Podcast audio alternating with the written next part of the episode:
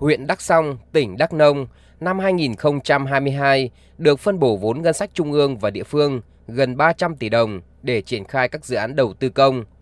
Tuy nhiên, hơn 3 phần tư số vốn, tức 232 tỷ đồng, được phê duyệt tại 4 dự án giao thông trên địa bàn chưa thể triển khai vì vướng quy hoạch khoáng sản.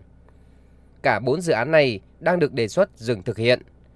Điều khó hiểu là quá trình khảo sát đã xác định các dự án này nằm trong vùng đang được quy hoạch, nhưng Đắk Song vẫn đề xuất cấp có thẩm quyền phê duyệt dự án. Ông Trần Văn Quảng, Giám đốc Ban Quản lý Dự án huyện Đắk Song thừa nhận. Tại vì đó mới là quy hoạch chưa được phê duyệt. Quy hoạch là quy hoạch Bộ Công Thương mà chưa được chính phủ phê duyệt nên là mình cứ làm. Còn khi mà mình làm cái thiết kế và triển khai thi công thì mình sẽ làm văn bản lấy kiến một lần nữa. Mình dừng từ hồi tháng 4 tới giờ. Bây giờ thì huyện cũng không biết là đầu tư hay không đầu tư được. Giải ngân chậm, tiến độ y ạch xuất phát từ những yếu kém, bất cập trong công tác khảo sát, lập dự án cũng đã diễn ra tại nhiều dự án trên địa bàn tỉnh Đắk Lắk. Đến hết tháng 6, giải ngân vốn toàn tỉnh mới đạt khoảng 20% trong tổng số hơn 4.300 tỷ đồng. Quá trình lập dự án không tính toán kỹ dẫn đến tình trạng nhiều dự án giao thông, thủy lợi trọng điểm với số vốn hàng nghìn tỷ đồng nhưng thiếu vật liệu đất đắp. Các cấp ngành của tỉnh nháo nhào chạy theo tháo gỡ nhưng cũng khó đáp ứng được tiến độ.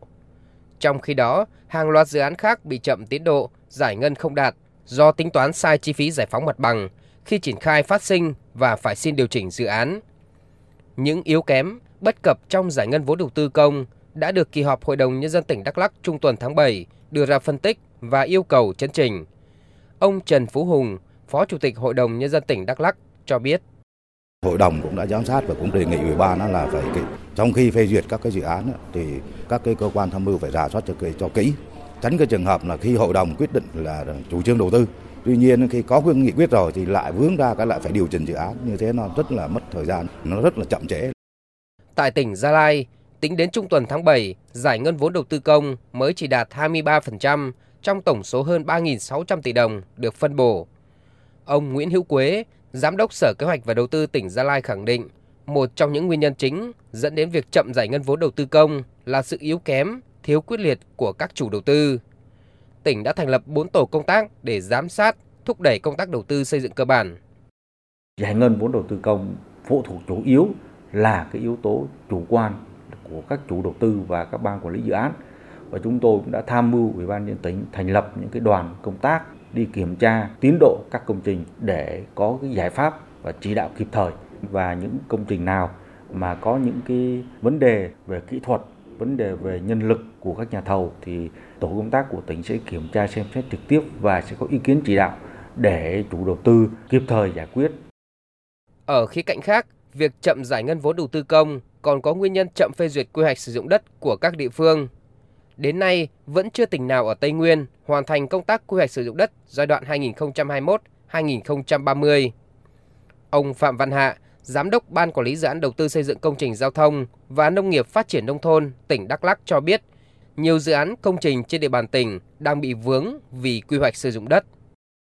Quy hoạch sử dụng đất của giai đoạn trước ấy, đến 2020 ấy thì là đã hết hạn rồi.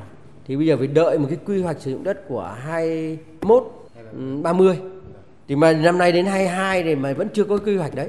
Thì cái quy hoạch này của cả tỉnh nó chậm cho nên là bây giờ nó vướng cái đấy cho nên là tất cả cái, cái liên quan đến giải phóng mặt bằng mà thu hồi hướng đất mà nằm không nằm trong quy hoạch của giai đoạn 21 30 là gần như không làm được.